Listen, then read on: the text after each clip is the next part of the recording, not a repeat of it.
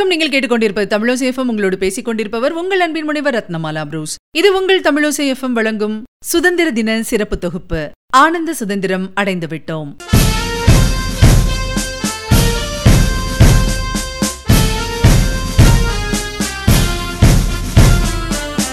நம்முடைய பாரத தேசத்தின் எழுபத்தி நான்காவது சுதந்திர தினத்தை தான் இன்னைக்கு கொண்டாடிட்டு இருக்கோம். இந்த மகிழ்ச்சிகரமான வேளையில எழுபத்து மூன்று வருஷங்களுக்கு முன்னாடி அதாவது முதல் சுதந்திர தினம் பதினைந்து எட்டு ஆயிரத்தி தொள்ளாயிரத்தி நாற்பத்தி ஏழு அன்னைக்கு நம்முடைய நாட்டு தலைவர்களும் நம்முடைய நாட்டு மக்களும் எப்படி நம்முடைய சுதந்திர தினத்தை கொண்டாடினார்கள் குதூகலித்து மகிழ்ந்தார்கள் இது பத்தி தான் இன்னைக்கு பார்க்க போறோம்.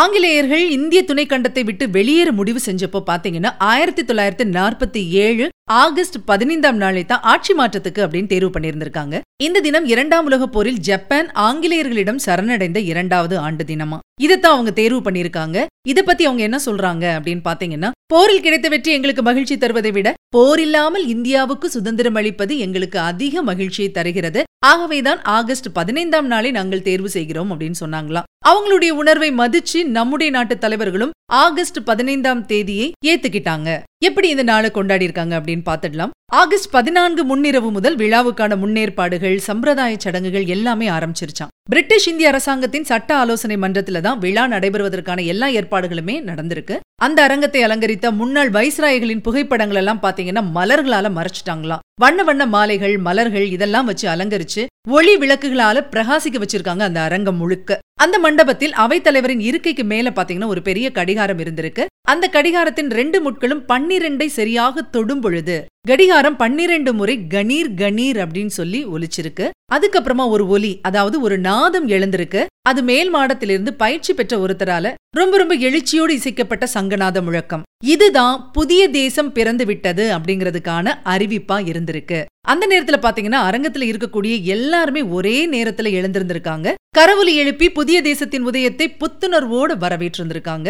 வந்தே மாதரம் அப்படிங்கிற கீதத்தை எல்லாரும் சேர்ந்து பாடியிருக்காங்க. ரொம்ப ரொம்ப உணர்ச்சிகரமான சம்பவம். அந்த நேரத்துல நம்ம பிறக்கலையே அப்படிங்கிற ஏக்கத்தை நம்மள பல பேருக்கு உண்டாக்கக்கூடிய ஒரு நிகழ்வா இருக்கு இது. சரி அதுக்கப்புறமா பாத்தீங்கன்னா இந்திய தேசத்திற்காகவும் இந்திய மக்கள் நலனுக்காகவும் ஓயாது உழைப்போம் உளப்பூர்வமாக சேவை செய்வோம் என சபதம் ஏற்கிறோம் அப்படிங்கிற உறுதிமொழியை நேருஜி சொல்ல அதை அப்படியே எல்லாரும் திரும்ப சொல்லியிருக்காங்க. அதுக்கப்புறமா மறைந்த தலைவர்களின் தியாகத்தை நினைச்சு அவங்களுக்கு அஞ்சலி செலுத்துற வகையில இரண்டு நிமிட அமைதி கடைபிடிக்கப்பட்டுச்சான் உணர்ச்சிகரமான அதே நேரத்தில் மகிழ்ச்சிகரமான அந்த இனிய இரவில் முதல் நிகழ்ச்சியா மூன்று முக்கியமான தலைவர்கள் உரை நிகழ்த்திருக்காங்க முதலாவதா பாத்தீங்கன்னா இந்திய இஸ்லாமிய சிறுபான்மை மக்கள் சார்பாக சௌத்ரி காலிக் உஸ் ஜமான் இவர் பேசியிருக்காரு. அடுத்து சிறந்த சிந்தனையாளர் தத்துவமேது டாக்டர் சர்வபள்ளி ராதாகிருஷ்ணன் பேசியிருந்திருக்காரு. அடுத்ததா முக்கியமான நிகழ்வாக நம்முடைய தேசத்தின் முதல் பிரதமர் பண்டித நேருஜி பேசியிருந்திருக்காரு. வரலாற்று சிறப்புமிக்க அந்த உரையில் உலகமே உறங்கிக் கொண்டிருக்கும் இந்த வேளையில் இந்தியா விழித்தெழுகிறது. புதிய விடியலை நோக்கி நம்பிக்கையோடு நாம் நமது பயணத்தை தொடங்குகிறோம்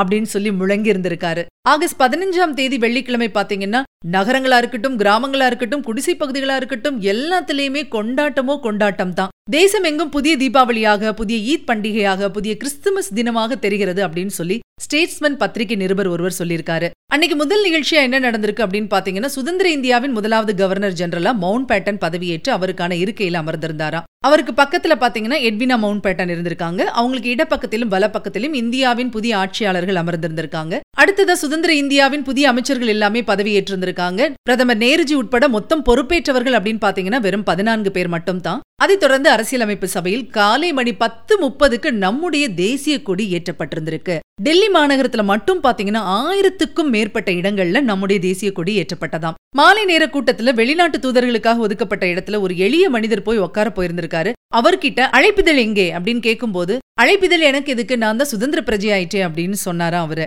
இன்னும் பாருங்க பேருந்துகளை ஏறிய கிராமத்து மக்கள் எல்லாம் சுதந்திர தேசத்தில் நாங்கள் ஏன் கட்டணம் தரணும்? அப்படின்னு கேட்டாங்களாம். சென்னை செயின்ட் ஜார்ஜ் கோட்டையில மாகாண பிரதமரா இருந்த ஓ பி ராமசாமி ரெட்டியா தேசிய கொடி ஏற்றிருந்திருக்காரு. மக்கள் பாத்தீங்கன்னா காலையில இருந்து ராத்திரி வரைக்கும் சாரி சாரியா வந்து நம்முடைய தேசிய கொடிக்கு வணக்கம் செலுத்தியிருந்திருக்காங்க. கோட்டையை சுற்றி பார்த்து ரொம்ப ரொம்ப சந்தோஷப்பட்டிருந்திருக்காங்க. கிராம பகுதிகள் எல்லாம் பாத்தீங்கன்னா ஆட்டம் பாட்டம் கொண்டாட்டம் தான் குறிப்பா கரகாட்டம் ஆடி இருக்காங்க எல்லாருமே. இப்படி பாத்தீங்கன்னா நம்முடைய தேசம் எங்கும் மகிழ்ச்சி வெள்ளம் கரை புரண்டு ஓடி இருந்திருக்கு எத்தனையோ காலமாக அடிமைப்பட்டு கிடந்த தேசம் சுதந்திரம் பெறுது அப்படிங்கிறது வந்து ஒரு சாதாரண விஷயம் கிடையாது. இன்னைக்கு நம்ம இவ்வளவு சுதந்திரமாக பேசுகிறோம் எத்தனையோ சுகங்களை அனுபவிக்கிறோம் அப்படின்னா இது சும்மா கிடைக்கல. எத்தனையோ இடர்பாடுகளையும் எத்தனையோ சோதனைகளையும் எத்தனையோ உயிர் தியாகங்களையும் தாண்டி தான் இந்த சுதந்திரம் கிடைச்சிருக்கு. எவ்வளவோ துன்பங்களையும் துயரங்களையும் தாண்டிய சுதந்திரம் தான் நம்முடைய இந்திய சுதந்திரம். பரிபூர்ணமான சுதந்திரத்தை நாம் அனுபவிக்க காரணமாக இருந்த அத்துணை பேரின் தியாகத்தையும் நம்முடைய வாழ்நாளில் மறவாதிருப்போம். நம்முடைய இந்திய தேசத்தின் பெருமையையும் பாரம்பரியத்தையும் காப்போம்.